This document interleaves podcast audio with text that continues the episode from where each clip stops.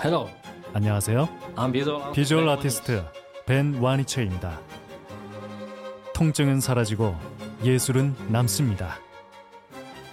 두통, 치통, 생리통엔 한국인의 두통약 개보린 삼진제약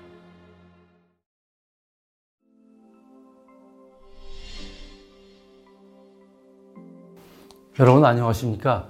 저는 인하대학교 황건입니다. 어, 오늘 말씀드릴 것은요. 세계사를 바꾼 17명의 의사들이라는 어, 책 중에서 앰뷸런스를 처음 발명한 라레라는 사람, 그리고 두 번째는 그 얼굴에 외상을 갖다 치료한 길리스라는 사람, 그리고 세 번째는 어, 수술실과 그 보비에 대해서, 그리고 마지막으로 어, 화상과 맥킨도어에 대해서 말씀을 드리겠습니다.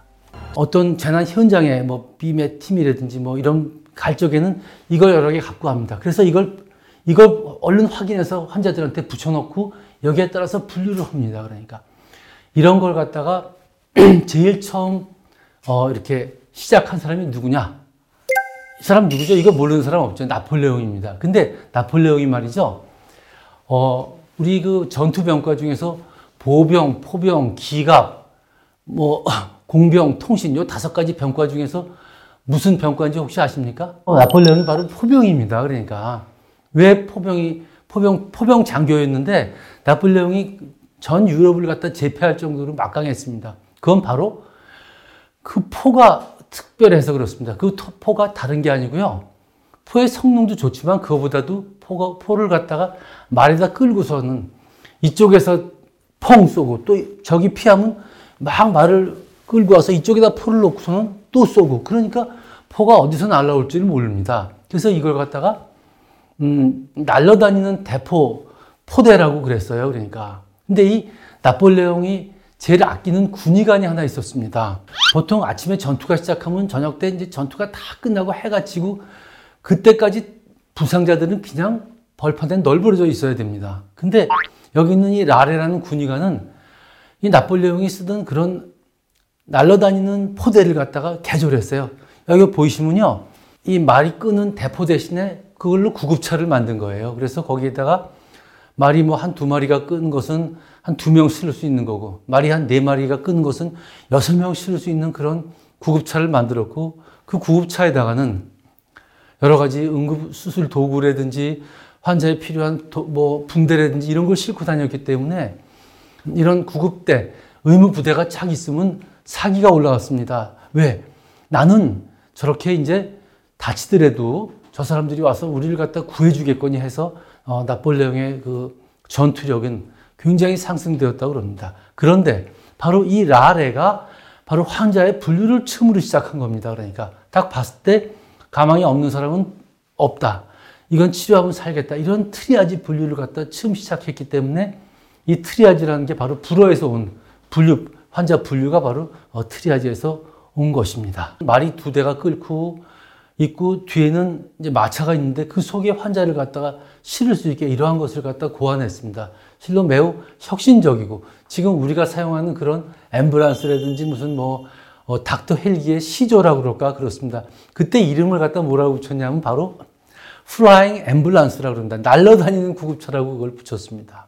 이 라레는요 여담이지만 이제 어, 전장에서 이렇게 아군이고 적군이고 구별하지 않고 그냥 치료해 줬습니다. 그렇기 때문에 적군의 군의관들도 라레가 수술하고 있는 뭐 이런 쪽으로는 대포를 쏘지 마라. 그쪽은 총 쏘지 마라. 이렇게 됐었고 라레는 어, 나중에 나폴레옹이 패한 다음에 이제 포로로 잡혀 있습니다만은 그럴 때도 그 상대방 장군이라든지 그쪽 군의관들이 아 저 사람은 어 정말 저 살려줘야 된다, 놔줘야 된다 그래가지고서는 음, 무사히 고국으로 돌아왔고 또 나폴레옹이 나라를 위해서 어, 유산을 갖다 남겼다고 그러는 어, 얘기가 있습니다. 이 사진 보고서 이거 누군지 혹시 아시겠어요? 이 사진은요, 이거 모르는 사람 없겠죠. 이게 바로 비비안 리하고 저기 로버트 테일러죠. 이게 어디서 나오는 영화냐면 그 애수라는 영화죠. 그리고 여기 뒤에 있는 보면 다리가 있는데 이게 바로 다리, 이 다리가 바로 어, 워털루 브릿지입니다. 런던에서 테임스강을 가로지르는 그 브릿지인데 이게 바로 어, 거기 중요한 게 바로 거기서 이렇게 거 건너가면 이, 이쪽에는 이제 북쪽에는 그 빅벤이라고 국회의사당이 있고요. 밑으로 내려오면 거기에 유명한 성 토마스 병원이 있습니다. 그 서마 세인 토마스 하스피탈은 아주 뭐 옛날부터 유명한 거고 그 옆에 바로 붙어 있는 게 나이팅게일 박물관이 있습니다. 나이팅게일이 거기서 어, 토마스 병원에서 처음으로 간호학교를 갖다 세우고요. 활약을 했었죠. 근데 제가 여러분한테 물어볼 것은 뭐냐면, 어, 여기 있는 로버트 테일러가 입고 있는 저 옷이 뭐냐 이거죠. 그게 뭐예요? 아, 바바리 코트죠. 맞습니다. 바바리 코트예요. 근데 그 바바리 코트는 그냥 상품명이고 원래 이것은 트렌치 코트라고 하죠. 그럼 트렌치가 뭐냐? 트렌치가 바로 참호입니다. 참호라는 것은 이제 1차 대전 때 이렇게 1차 대전 때 참호를 파고서 대치를 했었죠. 1914년부터 18년까지 있었는데 이렇게 총을 갖다가 참호 바깥으로 내놓고 이제 머리만 내놓고 이렇게 총을 쏘고 있다가 저쪽에서 오면 총을 쏘고 이제 이런 후방에서는 이 참호를 갖다 뭐 안락하다 여러분들 뭐 걱정할 거 없다 그러지만 실제로는 쥐가 들끓고 위생 상태가 안 좋았습니다. 거기에 필요한 게 바로 이제 트렌치 코트가 필요하죠. 일반 군복보다는요. 근데 여기서 여기서 이제 이 참호에서 막 하다가 보니까 팔다리보다도 오히려 네 얼굴입니다 얼굴 왜 얼굴만 내놓고 있으니까 펑 하는데 만약에 얼굴보다 머리에 맞아서 뇌에 맞으면 그냥 죽겠는데 얼굴에 맞으면 죽지는 않고 그냥 심하게 다치고서는 그러고서 이제는 그냥 부상을 당하는 거죠. 근데 거기에 무지무지하게 활약을 한 사람이 하나 있었습니다. 그 사람이 바로 이 해럴드 길리스라고 돼 있는데 여기 보면 이분이 쓴 책이 있습니다. Plastic Surgery of the Face. 얼굴의 그런 성형 외과. 그리고 밑에 보면 부제가 War Injuries of the Face. 이 전, 전상 환자에 대해서 쓴 거죠. 근데 여러분 이 자세히 봐야 될 때 HD 길리스라고 그 다음에 CBE라고 써 있습니다.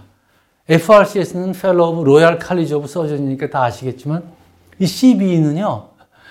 이게 Companion of British Empire 혹은 뭐 좀 높은 급으로는 Commander of British Empire라고 대영 제국의 훈장을 받은 겁니다. 군의관이 얼마나 훌륭한 일을 해서 했는지 이제 보겠습니다. 자, 이 사람은요, 처음에 어, 2차 대전, 1차 대전 때 이제 가서 얼굴 외상에 대해서 많이 배웠기 때문에 군의관들한테 이렇게 자기 스티커를 줬어요. 그래서 이렇게 얼굴 다친 사람 있으면 자기한테 보내라고 그러고 자기는 런던에 있는 퀸스 하스피탈에서 이런 환자를 모아서 수술했습니다. 얼마나 많이 수술했느냐?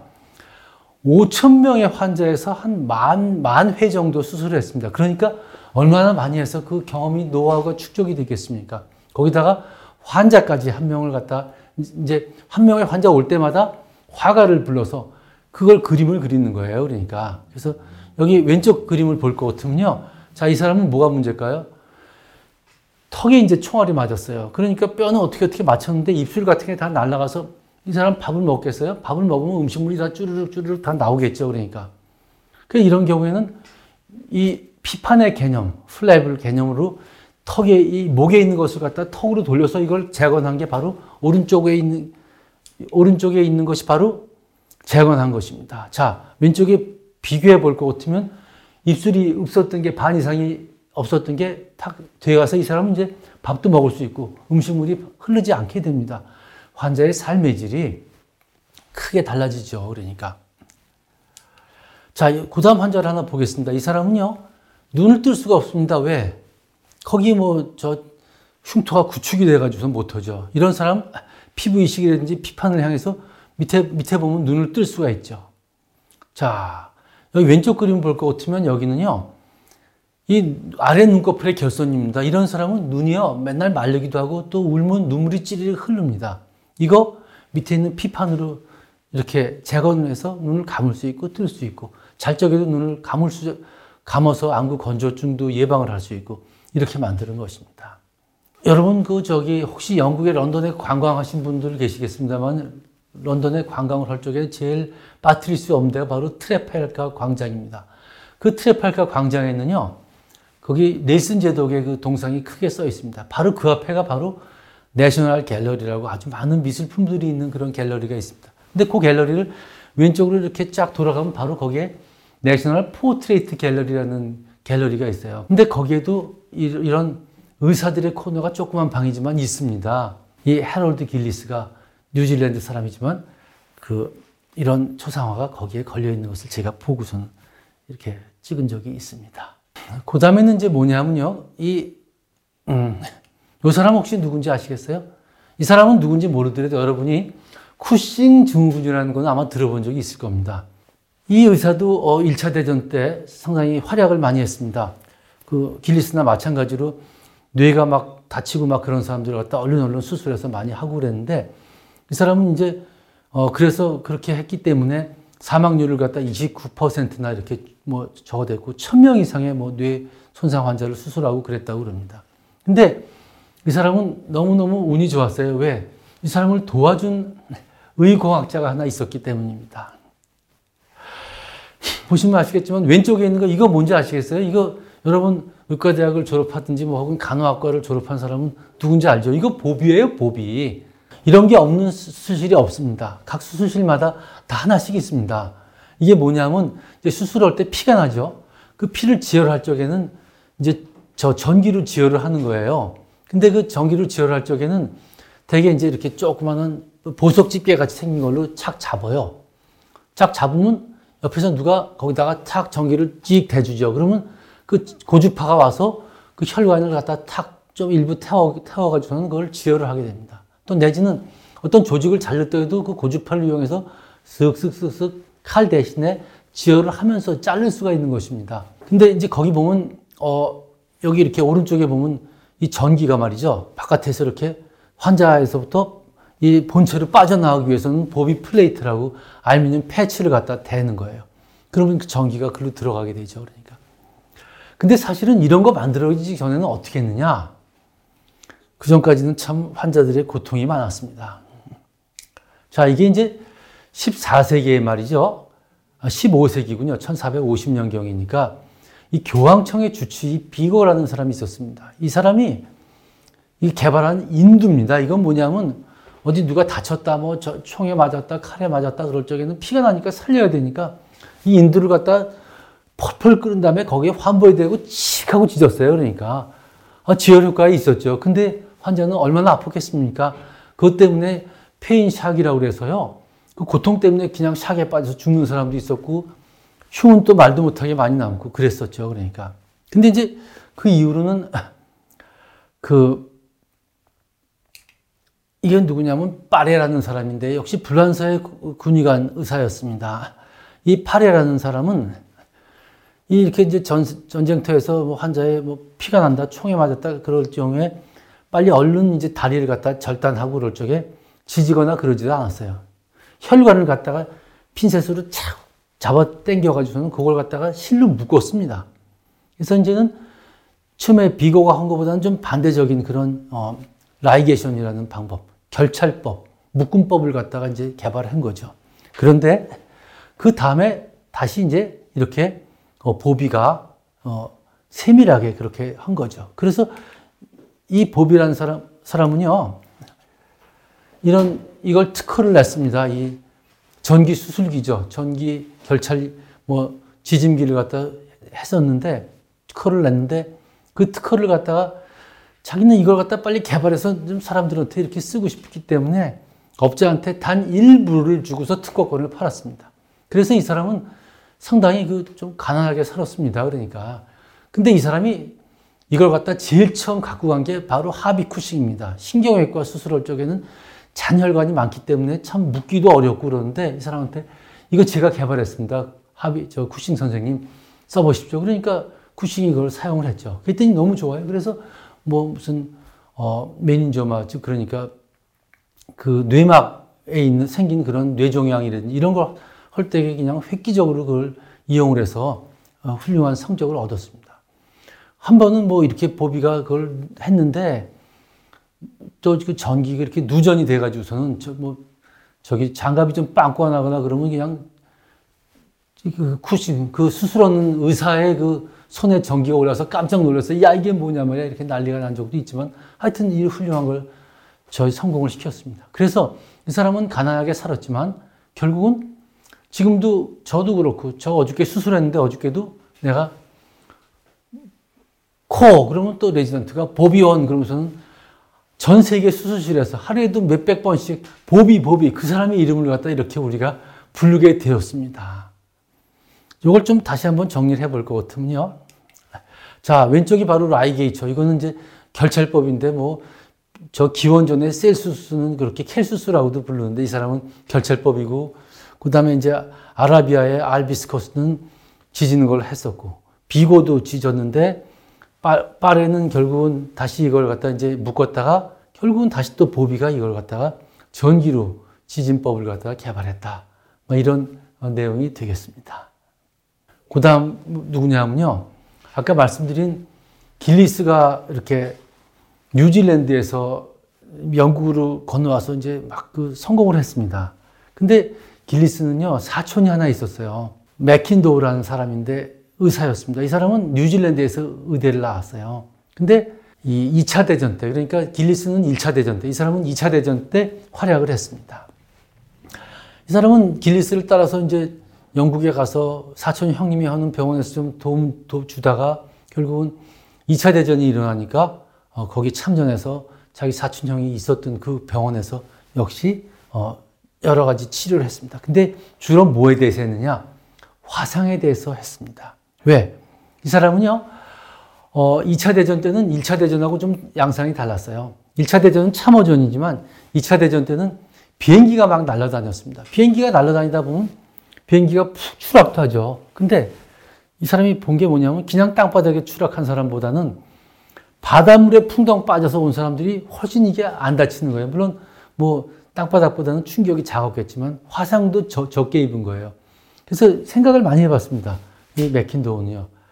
그래서 그 전까지는 화상 치료할 때 이제 화상 뭐 그 저 죽은 조직 절제술 데브리망이라고 할 적에는 이 그냥 탄닌산을 주로 이용했어요. 얼마나 아픈지 말도 못해요. 근데 이 사람은 그 대신에 생리식염수에 목욕을 시켰어요. 왜?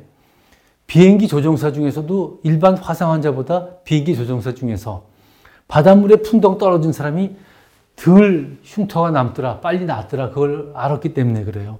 여기 환자를 보시면 위에 보면요. 옆에 보세요. 가, 그 윗줄에 가운데 그림 보면 코가 완전히 화상 때문에 찌그러서 없어졌습니다. 숨도 못 쉬죠. 입으로만 쉬어야 돼. 이런 사람을 갖다가 이마에 있는 피판을 가지고서는 코를 밑으로 과서 그걸 코를 만들어주는 이제 그런 그 수술을 갖다가 한 것입니다. 산부인과 의사 중에서 맥킨도어를 모르는 사람은 없을 겁니다. 왜? 이 맥킨도어는요, 그 선천적으로 질이 없는 사람을 갖다가 질을 만들어주는 맥킨도어 수술, 맥킨도어 operation이라는 걸 처음 개발한 사람이기 때문에 그렇습니다. 그래서, 어, 잠깐 비교해 볼 것 같으면 둘 다 뭐 뉴질랜드 사람이고 한 사람은 영국에서 한 사람은 어, 뉴질랜드에서 대학을 나왔지만 각각 1차, 2차 대전 때 했고 한 사람은 얼굴 외상, 한 사람은 화상에 대해서 이렇게 많은 논문들도 쓰고 그런 공헌을 했기 때문에 참 우리한테 도움을 준 아, 사람이 되겠습니다. 네, 여러분 어떠셨어요? 오늘 제가 말씀드린 네 사람은요, 모두 다 외과 의사입니다. 서전입니다. 제가 외과 의사고 칼제비이기 때문에 여러분들한테 이렇게 설명을 드린 거죠. 근데 이 칼제비들의 공통점은 무엇이었을까요? 네, 바로 그겁니다. 현장에서 뛰었다는 것입니다. 그러니까. 환자를 부딪혀서 그걸 어떻게 치료하다 보니까 여러 가지 생각을 하고 여러 가지 시행착오를 겪더라도 뭔가 좋은 방법을 갖다 만들어내서 결과적으로 사람의 생명을 살리고 사망률을 낮추고 그런 분들입니다. 그러니까